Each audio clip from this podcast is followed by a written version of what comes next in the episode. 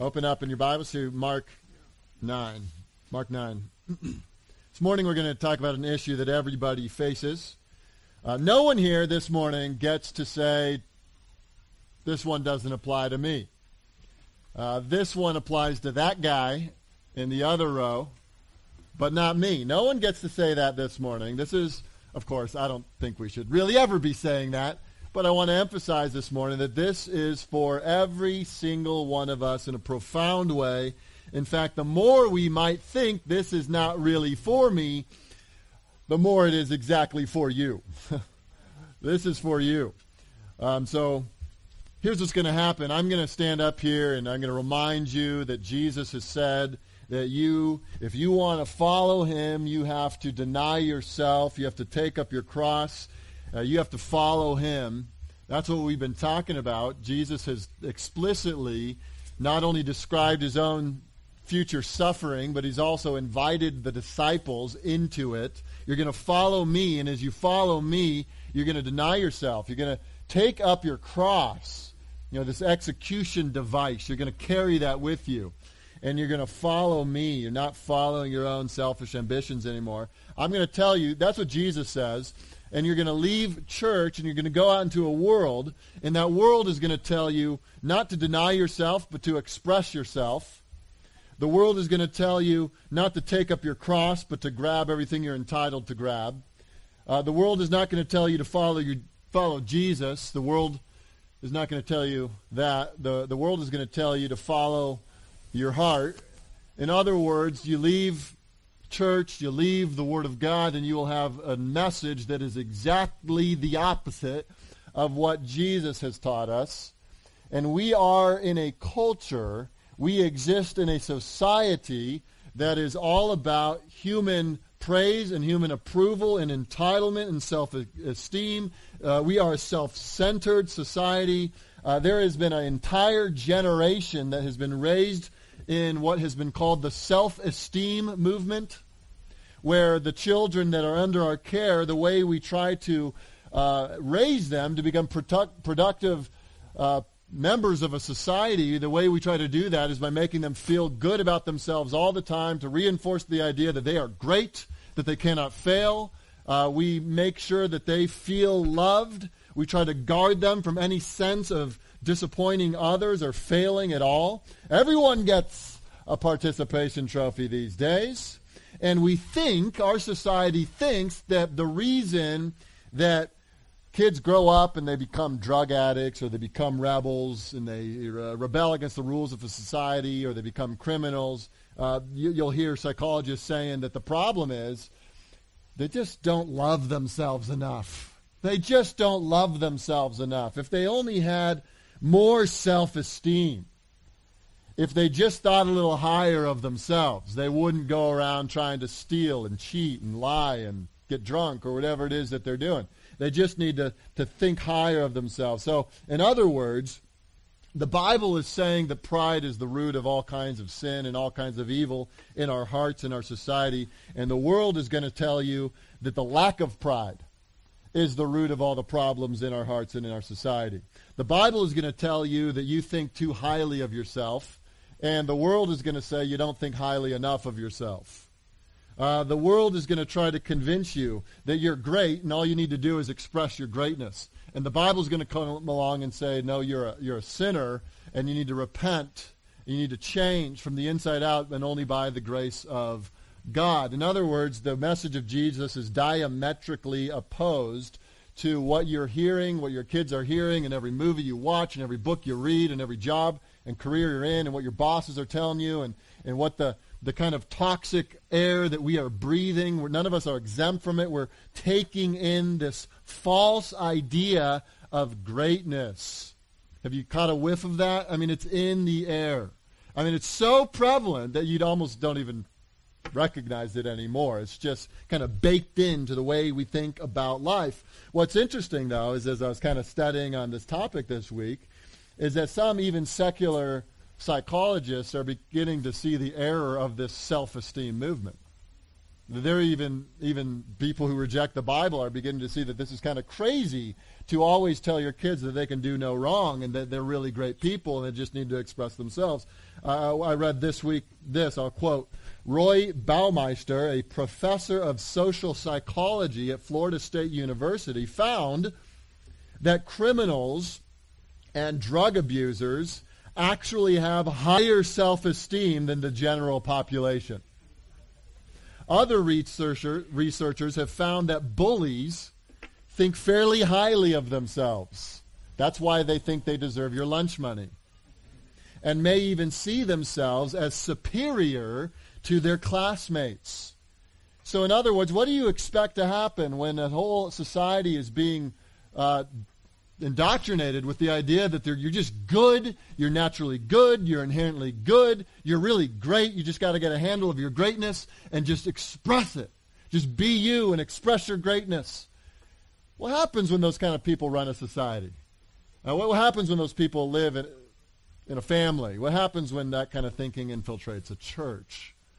Well, you get people who are trampling all over each other because they think they deserve it. They think they deserve accolades and praise, and they're uh, they're, they're addicted to this idea of greatness. They want to be great. They want to be thought of as great. They have this idea that they already are great, and others need to recognize their greatness. And we can sit there and point at the society out there and say that this is their problem. But if we're honest, we also have to reflect on the reality in our own hearts that we think wrongly about greatness at times. Maybe more often than we're even willing to admit, we like to think of ourselves as pretty good people. I'm really a great guy if you would just get to know me. Just, you know, if you would see my life, you would also agree that I am pretty great. Sadly, this is often how we think. We all, in our pride, crave greatness, crave approval.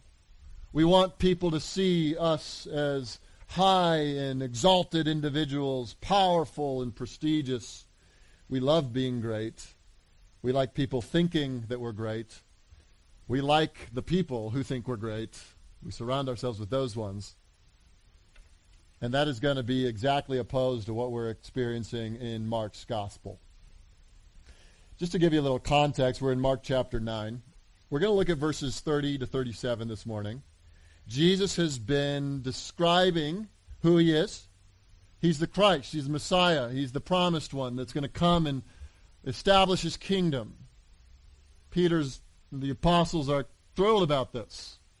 But then Jesus begins to explain that he will suffer, he will die, that he will voluntarily lay his life down for the salvation of his people. He explains these things, and the disciples just don't get it. They can't get it it doesn't click with them. And so Jesus has been in the process over these last few sections we've been looking at, is trying to help them understand the, the necessity of his suffering and how even his suffering will not result in him uh, failing to receive the glory he deserves. He will be glorified. He will establish his kingdom. He shows them that on the Transfiguration Mountain there in the beginning of chapter 9. But still, what's going on is these disciples are not processing what it is to follow this Messiah, what that means for them, and the idea that he might suffer. And really, what this comes down to fundamentally is the disciples have a skewed idea of greatness, a wrong view of greatness. Their idea of greatness that they've got in their minds is not the idea that Jesus has and has been presented to them. Because uh, if you're really great, Jesus, why would you suffer? If you're really great, Jesus, why would you die a shameful death on a cross? If you're really great, Jesus, why do you keep talking about us having to deny ourselves and, and take up our crosses with you? I thought we were going to set up a kingdom. I thought we were going to set up an everlasting, glorious kingdom, and you keep talking about dying. What's the deal? Don't you know, Jesus, what greatness really is? And so they're not they're not getting it. And so they really did need to have their paradigm shifted. They really did need to rethink greatness. That's the title of the message this morning is rethinking greatness. Because we, church, we need to rethink greatness. Every single one of us came in not into this room, under this tent. We found our chair, and now we're here listening to a sermon. I can guarantee that every last one of us needs to recalibrate our idea of what greatness is.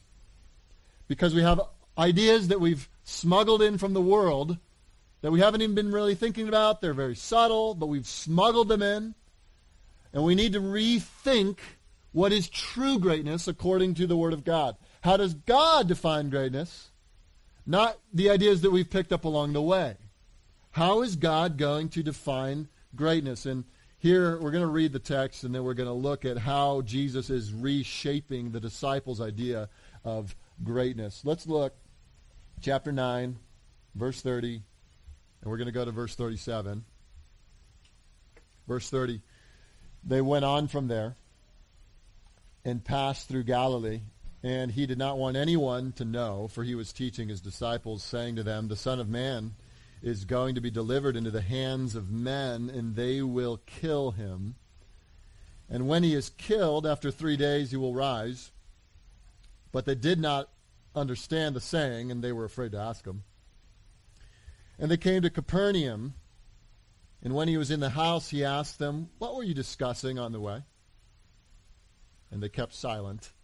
For on the way, they had argued with one another about who was the greatest. And he sat down and called the twelve, and he said to them, If anyone would be first, he must be last of all and servant of all. And he took a child and put him in the midst of them, and taking him in his arms, he said to them, Whoever receives this or one such child in my name receives me, and whoever receives me receives not me, but him who sent me. It's in these sections that Jesus is recalibrating the disciples' understanding of greatness. I think there's going to be four responses that we're going to have to make to this text. And I'm going to give you give them to you up front. You can jot them down if you want, and then we'll look at them more closely as we study the text. Number one, we're going to have to consider Christ's suffering. Number two, we're going to have to be aware of human pride. Number three, we're going to have to embrace the identity of a servant. And number four, we're going to have to receive believers as if we're receiving Christ himself. We'll get to those as we work through it. But let's start with the first one found in verses 30 to 32. We're going to have to rethink greatness by considering Christ's suffering. So let's let Christ be the paradigm for us to understand greatness.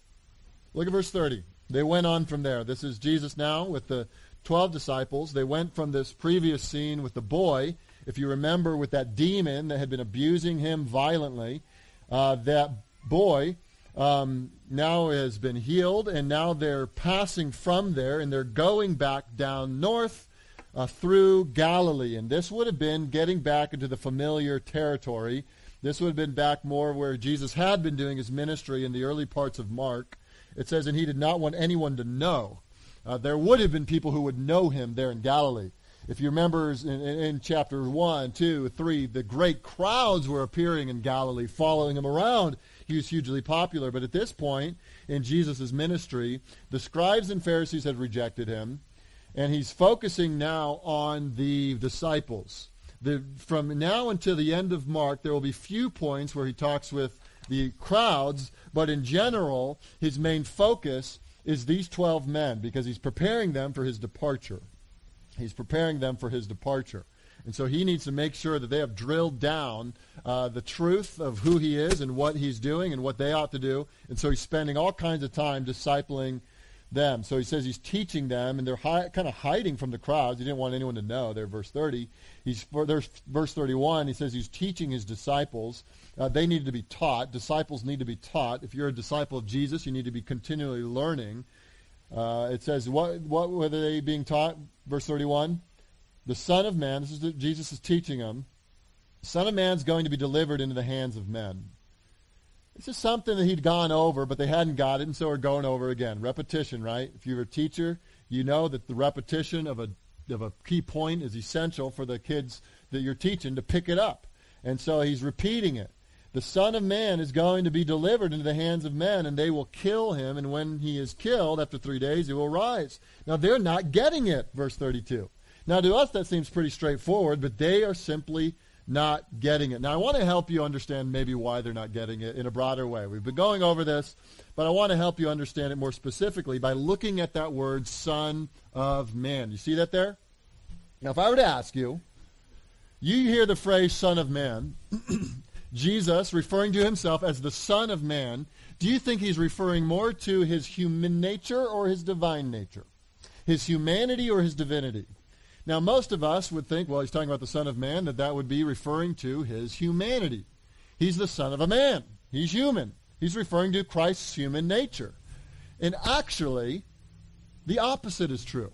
And I want to prove it to you that the idea of the Son of Man is referring to God or to Christ's divine nature as the Messiah. And I want to show you from Scripture in Daniel chapter 9 or chapter 7 verse 9. So keep your finger in Mark, turn back into the end of the Old Testament, and we're going to see a prophecy given by Daniel where this whole idea of the Son of Man originates. It'll give you a new perspective every time you read the Son of Man, that little phrase. You'll understand what would what the Jews would have been hearing, especially those who are familiar with the book of Daniel, what they would have understood that to mean. So if you're looking in, in Daniel, it'll take you a little while to find Daniel. Some of us never never read Daniel before. It can be very confusing toward the end of the book, but here's a part where Daniel has this vision. He's been getting these visions about these beasts, bizarre creatures, but they represent these world powers that will arise in the future. And then in chapter 7, verse 9, Daniel writes this. He says, As I looked, thrones were placed, and the Ancient of Days took his seat. Obviously, that phrase, Ancient of Days, in the ESV, it's capitalized because it's referring to a person. It's kind of a proper title, and it's referring to someone, obviously, who is eternal, who is ageless. Um, it's not saying he's ancient as in he's old and feeble. Uh, it's the idea of someone being wise and sagely, someone who inspires veneration, a sense of majesty. It says his clothing is white as snow. That's symbolic of perfect purity. The hair of his head is like pure wool.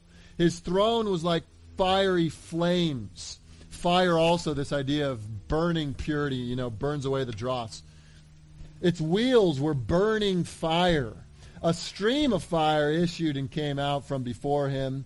So this idea is old, ancient of days, white hair, white robe, burning fire all around him, fire streaming out like a river from his throne, a kind of uh, sight that none of us have ever seen in our lives. And on this throne is this, this figure that is majestic.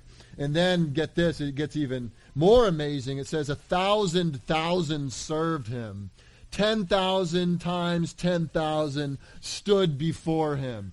In other words, these, this uh, majestic man is, or, or Ancient of Days is surrounded by people. It could be angels surrounding him, thousands upon thousands. As high up as you look, there are these creatures there uh, all around him, and it says they stand before him, and it says the court sat in judgment. So this is a scene of judgment. It says that the books were opened. These books probably represent the, the sum total of the, the, the deeds of every person, all the things we've ever done opened up before the Ancient of Days. And so here is this kind of courtroom with the judge on the seat and all their witnesses there gathered, thousands upon thousands, and the books are opened. It's amazing he describes a little bit further in verses 11 and 12. I'm going to skip over those to get to the point here. In verse 13, he continues on with this vision I saw in the night visions. Look at this. And behold, with the clouds of heaven, there came one like a son of man. Huh. And he came to the Ancient of Days. So, so here comes this one like the Son of Man. That is, he looks like a man.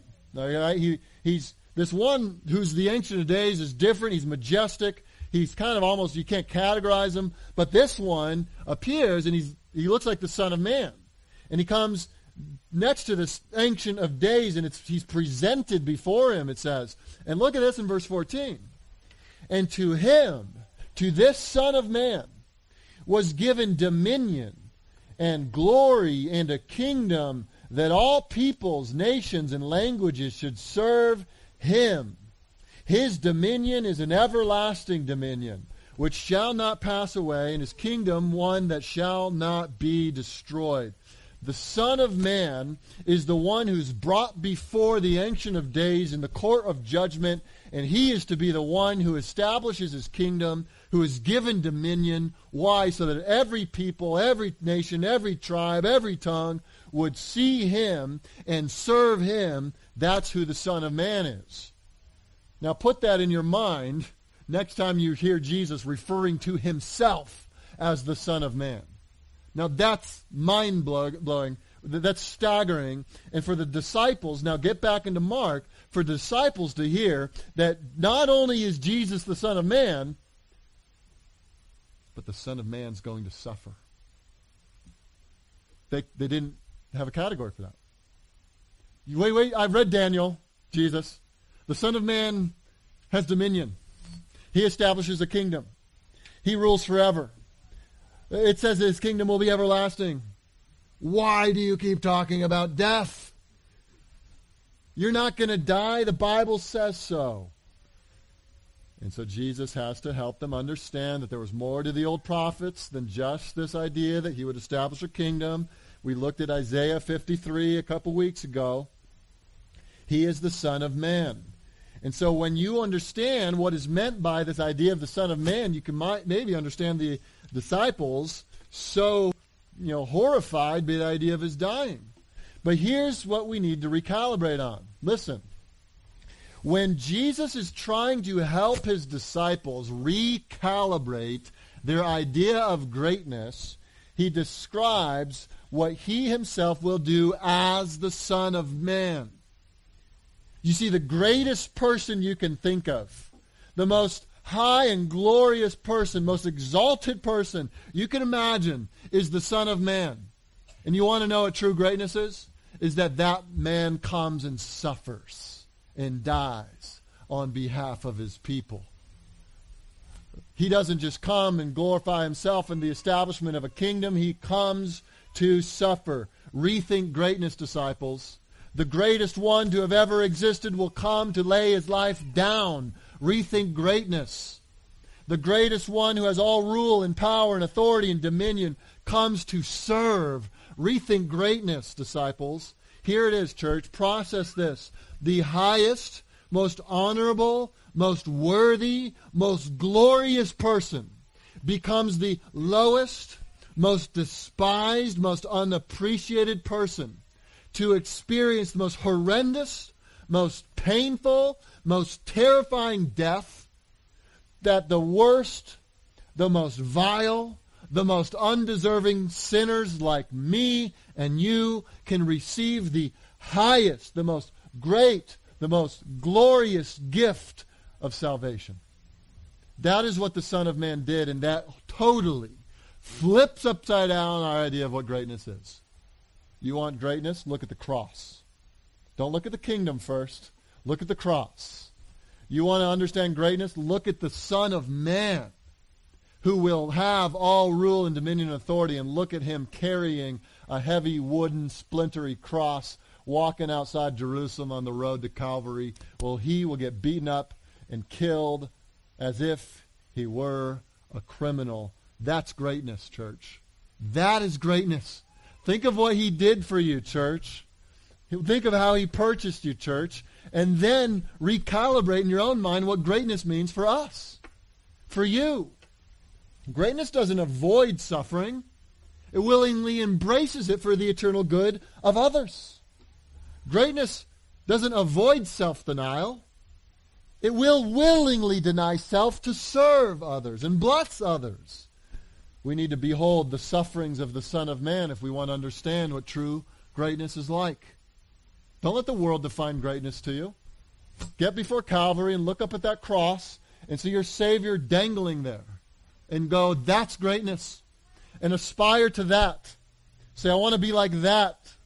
I want to offer myself up and lay my life down and deny myself and take up my cross. Why? So that others can be served and loved and cared for. He who was rich became poor. That's greatness. And so we start rethinking greatness by considering the sufferings of the Son of Man. That's not where it ends. He continues on. We need to rethink greatness by recognizing human pride. And there's this kind of funny situation that happens right after that. So here Jesus is thinking about true greatness because, of course, he's the perfect sinless Messiah. He is, understands what greatness is like. And so he's talking about suffering. He's talking about laying his life down and, and dying and rising. In verse 33, they come to Capernaum. This is like back at square one in Mark chapter 1. They've been here before. It says they go into the house. This might be Peter's house. Might be Peter's house. He lived around this area. said he asked them, What were you discussing along the way? Like deer in the headlights. Suddenly they don't know what to say. They're, they're quiet again. It says, But they kept silent. For on the way, they had argued with one another about who was the greatest. Jesus has suffering on the brain. The disciples, by contrast, have their own personal greatness in mind. That's what they're arguing about.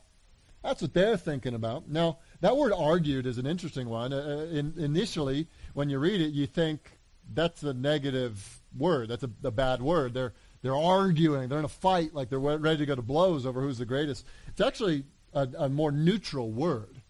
In fact, if you look it up in different places in its usage in the New Testament, it's a, it's a word that's used very positively in some places. In fact, uh, Paul, when he is uh, dialoguing with the Jews, trying to convince them that Jesus is the Messiah, it uses this word and it's translated as he was reasoning with them. He was persuading them.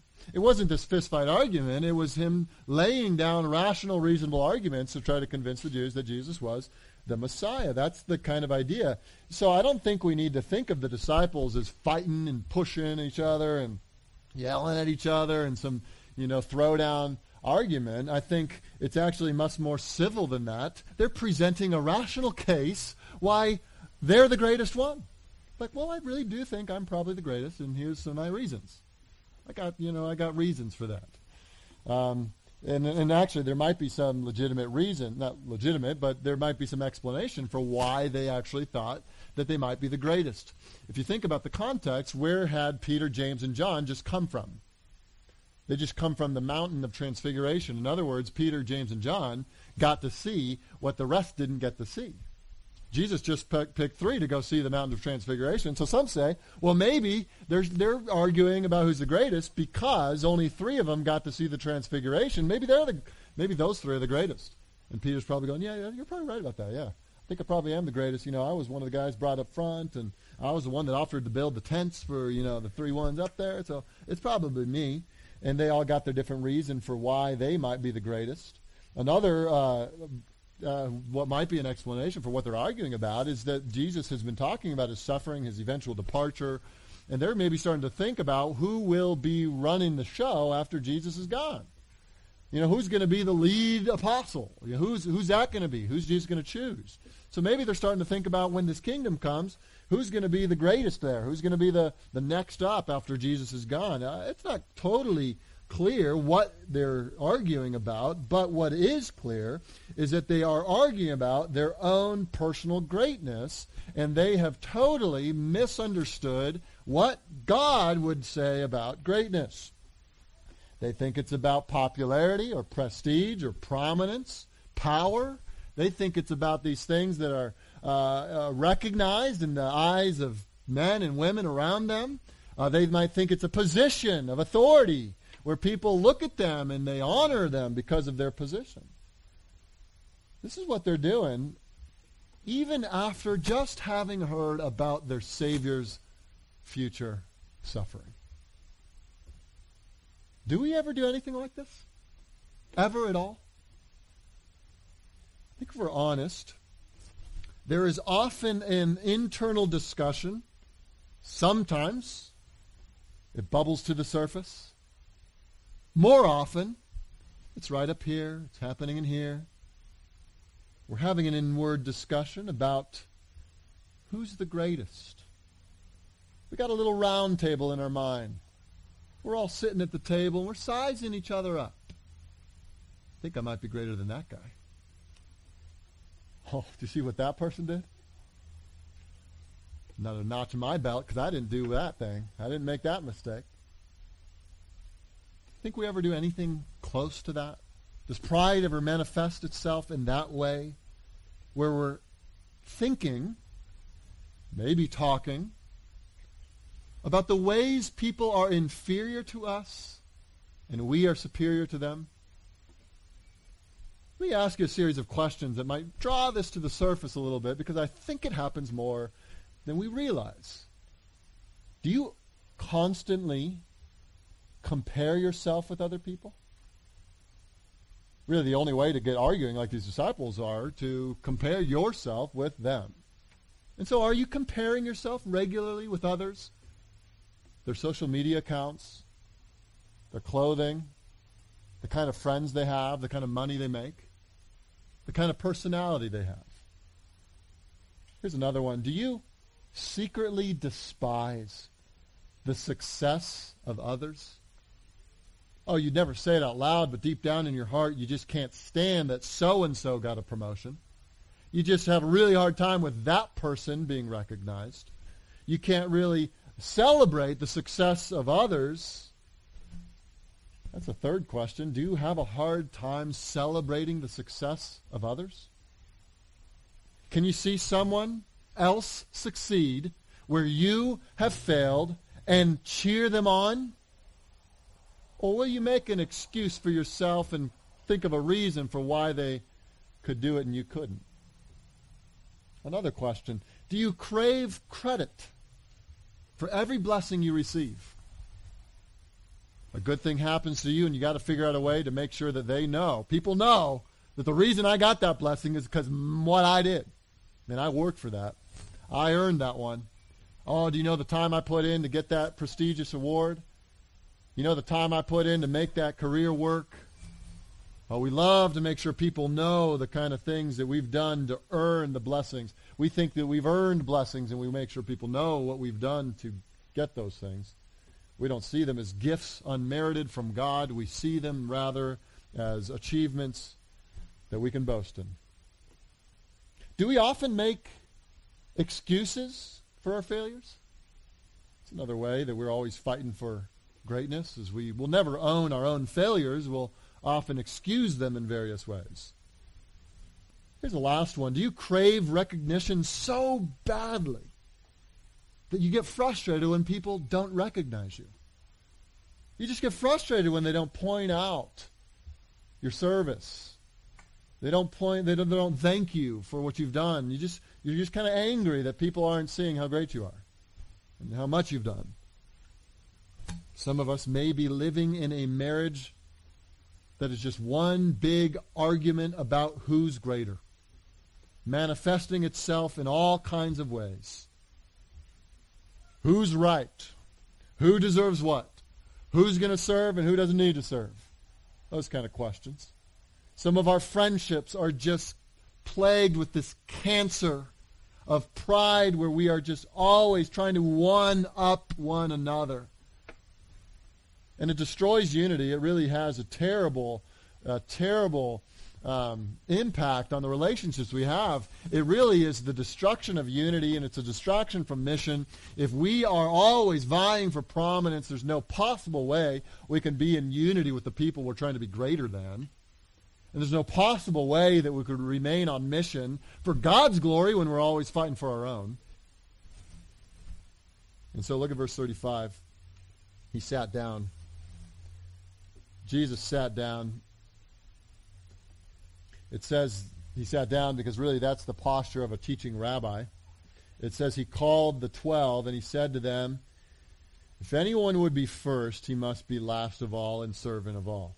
So we got to rethink greatness first by considering the sufferings of the Son of Man. Secondly, we got to recognize uh, human pride. We got to rethink greatness by understanding the way human pride works and how we vie for greatness. And third, we're going to rethink greatness by becoming a lowly servant.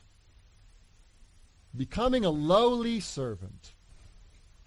If anyone would be first, Jesus says, he must be last of all and servant of all. If you want to be first, now listen, perk up here. Jesus is not saying that to pursue first is bad. He's not saying there's no such thing as true greatness. He's not saying anything like that. He needs, he's saying there's a, there's a different way to think about that. There's a new way that you need to adopt of thinking about greatness. You want to think about true greatness. You want to think about greatness in God's eyes.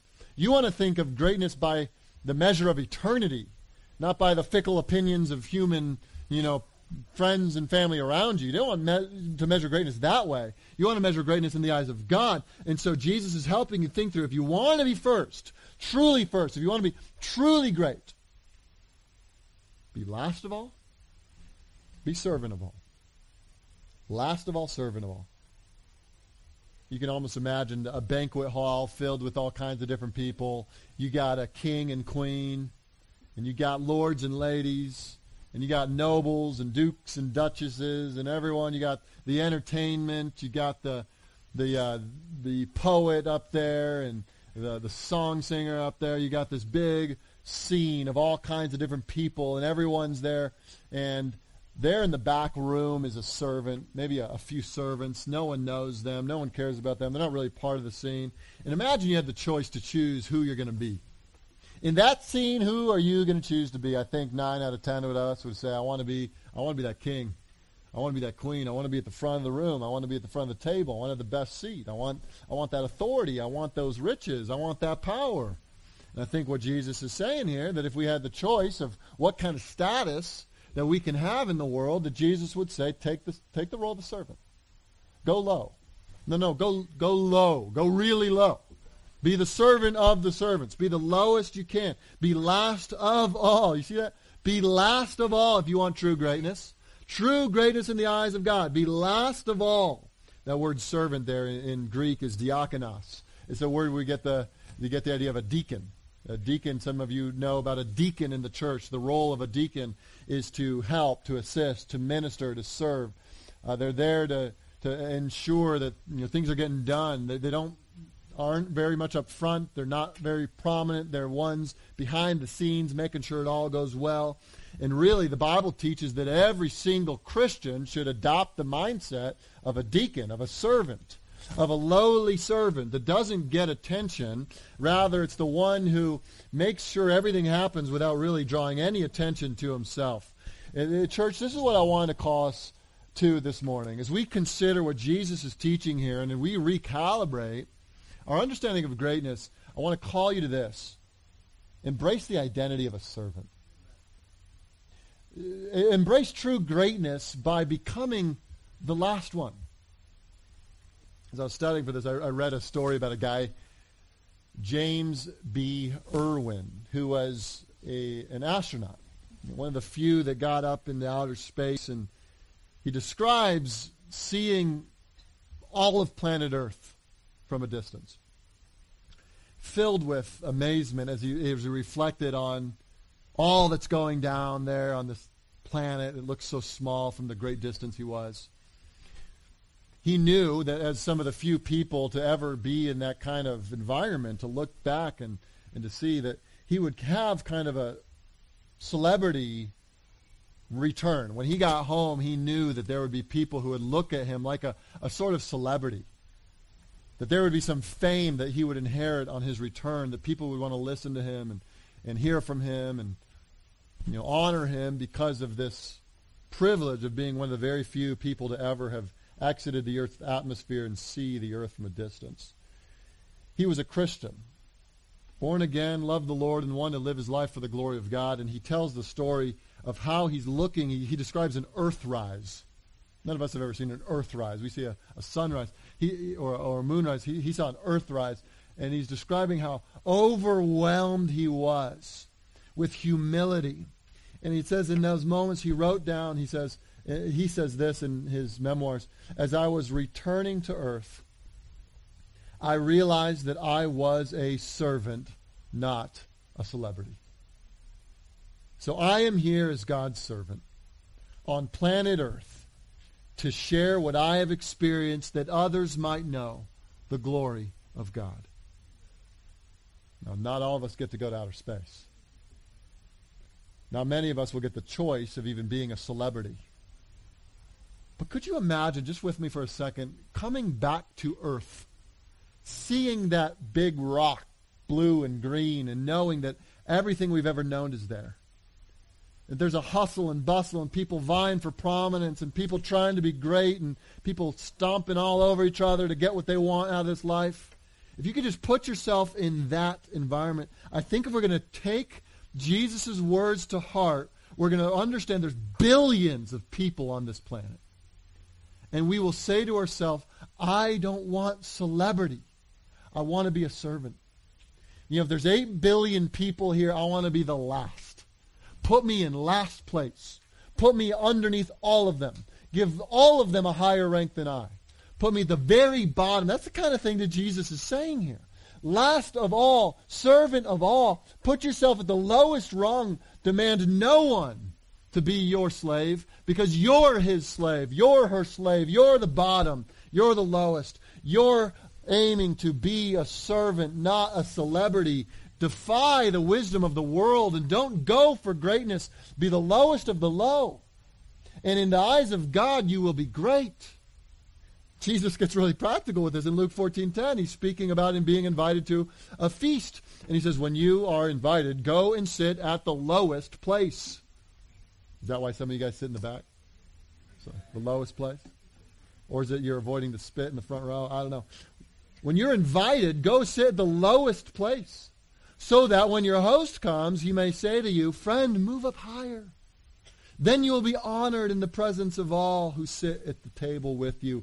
Listen to this, the principle behind it, what Jesus says, for everyone who exalts himself will be humbled, and he who humbles himself will be exalted.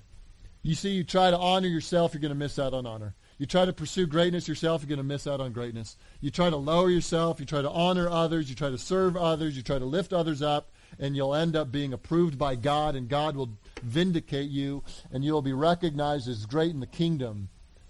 Not great in this world, but great in the kingdom. I remember in elementary school, it was like a carnival type day, and the teachers had everyone out on the blacktop. And they said, all right, everyone line up. We're going to hit the pinata. Those of you know, if it's pinata time, you got to be close to the front, or you might not get a whack at that thing. And so I'm wrangling. I'm trying to get up front. I get close. I'm not quite as close as I wanted to be, but I, I thought, okay, I'm going to get a shot to hit this thing. So I'm close to the front of the line, and then one of the teachers, uh, to our, to my dismay, cries out, announces, Jesus said, the first shall be last. Let's turn the line around. And those who are in last will hit the pinata first. And I went, no. I'm getting no chance at this thing. And there was little Ben Miller at the back of the line celebrating. Little glasses on, the smallest kid in the class. He's going to whack that thing. he's going to get the chance that all of us were trying to have. And I, I've never forgotten that. I don't know if I understood the significance. I was just frustrated at the moment. I wanted to hit the thing. But, but, but what I've learned since is what a great picture of the kingdom. Is that the weak and the lowly, the ones that aren't grappling, maneuvering to try to get to the front, and they just relegate themselves to sit in the back, to be the servant, to let others go forward. At the end of time, there will be a great reversal. Let that sink in. At the end of time, at the judgment seat, there will be a great reversal where the least will be lifted, where the lowly will be exalted, where the humble will be lifted high. And those you thought were great, and those you thought were powerful, and those who had all the prestige, and those who lived for themselves and for their own glory and their own greatness, they will be at the bottom. Live that way and embrace the posture of a servant. A few years ago, actually probably a few decades ago, a uh, reporter came to John MacArthur's church, and I think it was in the 70s, at Grace Community Church because the church had been exploding. There's a lot of people showing up at the church, and the reporter was amazed at the the, the, the rapid growth, and so went around asking questions, tried to do a story on it, and ended up publishing an article that was titled "The Church with 900 Ministers." In other words, the, the reporter attributed the quick growth of the church not necessarily to the one guy up front preaching, but to the vast number of people there who considered it their responsibility to be a servant. Everyone was pitching in. Everyone had a role to play. Everyone was all there, hands on deck, ready to roll. And, and Grace Rancho, I pray that for us. The church with hundreds of servants. The church with everyone all on board. No one's vying for authority and posturing for power. Rather, they're laying their life down. They show up and they say, I'm the servant here. I'm the one here to serve. I'm not here to get my preferences met. You know, you want, you want to divide a church? Come to a church hoping to have all your preferences met. The songs are just the way you like them. The seats are just cushy enough. The people are exact personalities you like to hang out with. Everything is exactly as you like it. The donuts are perfect. They're not too new. They're not too old. They're just the right, you know, right smell, the right color, uh, whatever. You have all these preferences and you're coming into church. That'll kill a church. And that'll kill your own discipleship. And it'll discourage a bunch of people. Listen, it's not about you.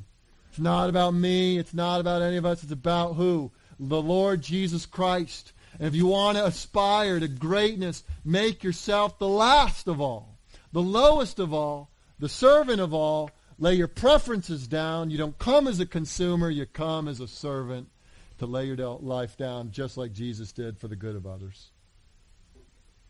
I know there's some of you that aspire to leadership. And I am happy about that, and I commend that, and I pray for you. How are you doing serving? How are you doing giving up what's comfortable for the good of others? If there's a young man that loves doctrine and, and loves theology books, I will commend that. And at the same time, I will ask him, who are you serving? Because if that young man is not willing to bring a meal to a shut-in, or to give an elderly person a ride to church because they can't drive anymore, I'm going to say to that person, I don't care how much their doctrine's perfect. And you say, I don't know what you mean when you call yourself a follower of Jesus. Because First John says that if you see a brother or a sister in need and you turn your shoulder and act as if they're all fine, how could the love of God abide in you? That's what John says. And so if we are going to follow Jesus, you know what we do? We become servants. And if our doctrine doesn't humble us to the ground and turn us into the servants of other people, we don't really have good doctrine. I don't care how good your theology is. If it's not transforming us to worship God with all our hearts and to love our brothers and sisters with all our hearts, and I don't know if we've got it yet. And so I also want to say on that note, um, I am so thankful for the culture of service that is here. I mean, I praise the Lord for those of you who are servants. I feel like this week I kind of got to see it front and center. It's amazing how God providentially works these things out. Uh, there's a sermon on service coming up, and Wednesday rolls around, and suddenly my office is being invaded by junior highers and high schoolers that are volunteering their Wednesday. I don't know if anything else fun was happening on Wednesday, but they showed up on Wednesday to help clear out my office and load up my books and move them out so we can get stuff work done, some work done on the weekend. Some of the kids might have been sitting around and eating pizza, but some of them were working hard. And I commend that attitude of service to give up time to come bless others. And then yesterday at the church right over here, some of you should need to go, go take a look inside the sanctuary. We had almost 40 people show up to pound down walls I mean, you should see what Kyle was doing with those beams, with that sledgehammer. You should have seen these guys in action doing the work of service for the body of Christ, giving up a weekend, exhausting themselves to bless the body. That's service.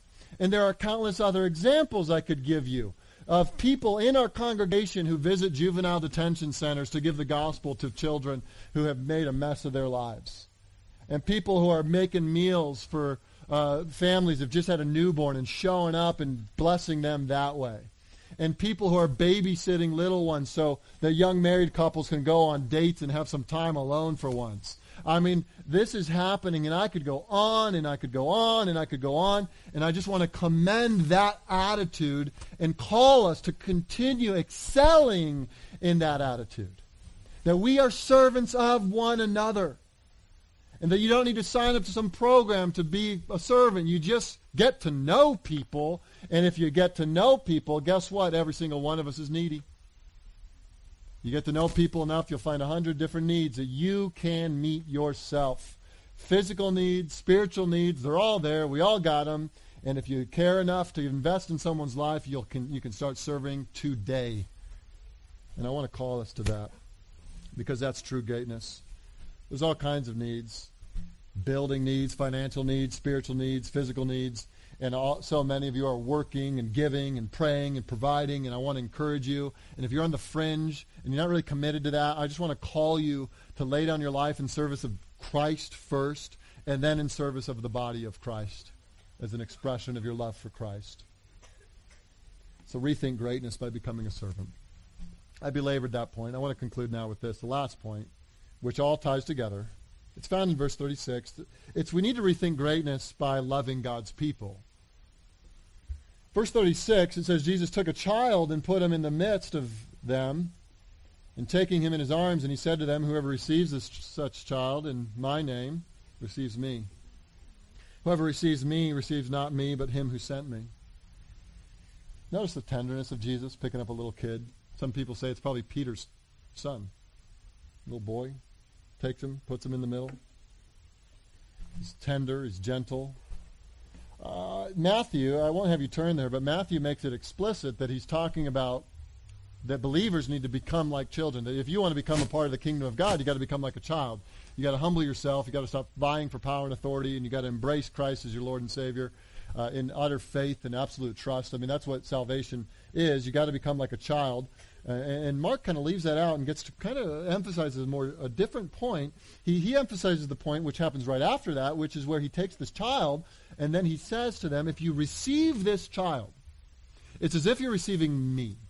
And not only that, it's as if you're receiving God. Let that sink in. That word receive is used in other places in the New Testament to describe showing hospitality.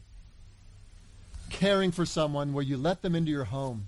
You give them the, the, what they need. You give them a, a, some refreshment. You care for their soul. You care for their body. This is used in the end of Colossians where Paul is encouraging the church to receive traveling gospel ministers. He says, receive them. Paul, Paul uses that word there. Here, Jesus is using this word to describe receive other believers into your life. And if you receive them as little children, to care for them, to care for their soul, to love them that way, to show hospitality, if you do that with little believers, you know what you're, you're doing? It's as if you're doing it to Jesus himself. And it's as if you're doing that to God himself. Uh, let this sink in. It's as if you're showing God hospitality. It's as if you're showing Jesus Christ the Messiah care. Like he, God has no needs that we can meet. And yet Jesus so identifies with other believers that he says, for you to love them is to express love for me. For you to care for them is for you to express love for me and my Father in heaven. So rethink how you treat these people you see around you in church. That Jesus so identifies with other with his with his children, with his beloved children, with his church, that for you to love them is to love Jesus. And so there's a warning that if you don't love the church of Jesus Christ, I don't think you can actually truly love Jesus himself. If you're not willing to commit to a church family in love and care and hospitality, how can you say that you are committed to Jesus? The flip side, on the positive, just remember this and be encouraged by this that every time you demonstrate care to a brother, a sister, you meet a need, you give a gift of encouragement. You write a note. You send a text. You say a prayer. You're doing this for these other brothers and sisters in your church family. In the moment you are doing that, recognize the profound reality that Jesus is taking that personally. You're doing it for me. And not just me, for my Father in heaven. Don't think worship is just singing. The way you treat one another can be an act of worship the way you care, worship The way you love, worship hospitality, worship. Do you love your Father in heaven? Do you love your Savior? Love one another and receive one another as if you're receiving little children and care for them. So we really need to recalibrate our thinking of greatness. Start by staring at the cross. Start there. Understand the value of service and beware of human pride. And then understand that Jesus has so invested his name with his people that to love his people is to love him. Let's pray.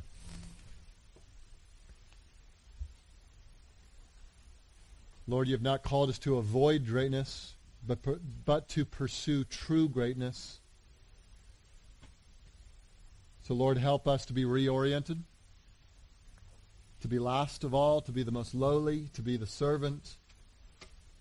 Help us to be great in self-sacrifice, great in humility, great in serving. Lord, grow us so that we treat other Christians with gentleness and tenderness, and that we care for one another as if we're caring for you. Lord, we cannot do this without being empowered by the divine grace. So enable us, we pray. In Jesus' name, amen.